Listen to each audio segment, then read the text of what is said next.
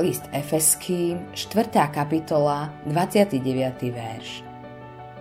Nijaké mrzké slovo nech vám nevychádza z úst, ale len dobré, aby budovalo kde treba a poslucháčom prinášalo požehnanie.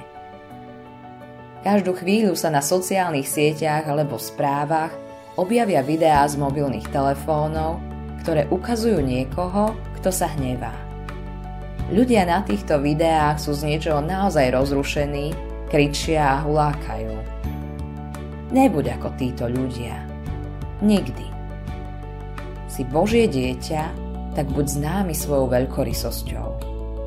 Buď známy svojou láskou a súcitom, nie svojim hnevom. Biblia nás napomína, Nijaké mrzké slovo nech vám nevychádza z úst, ale len dobré, aby budovalo kde treba a poslucháčom prinášalo požehnanie. Ak s niekým nesúhlasíš, je to v poriadku. Ale nebuď nepríjemný. Buď milý. Zistil som, že najväčšie radosti v živote pochádzajú zo vzťahu s Bohom a zo vzťahov s druhými. Aj niektoré z najjednoduchších radostí v živote máme pred sebou každý deň. Vychutnaj si západ slnka. Vychutnaj si jedlo.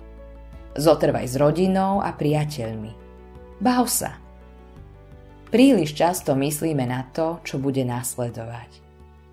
Keď to príde, budem taký šťastný. Keď sa stane toto, bude to skvelé.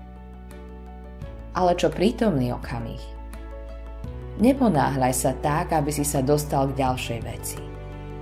Niekedy sa ocitnem v skupine, ktorej všetci pozerajú do telefónu. V takýchto situáciách pošlem každému textovú správu, ktorá znie asi takto. Buď tu teraz. Odložme tie telefóny. Poďme sa navzájom porozprávať. Keď si sadneš k jedlu, neber si mobilný telefón k stolu – ak nosíš hodinky, ktoré ti posielajú upozornenia, zlož si ich. Rozprávaj sa s ľuďmi okolo seba. Ako nasledovníci Ježiša Krista buďme známi ako povzbudzovatelia, nie ako odrádzači. Buďme známi ako ľudia, ktorí budujú druhých, nie ako ľudia, ktorí druhých strhávajú. Autorom tohto zamyslenia je Greg Laurie.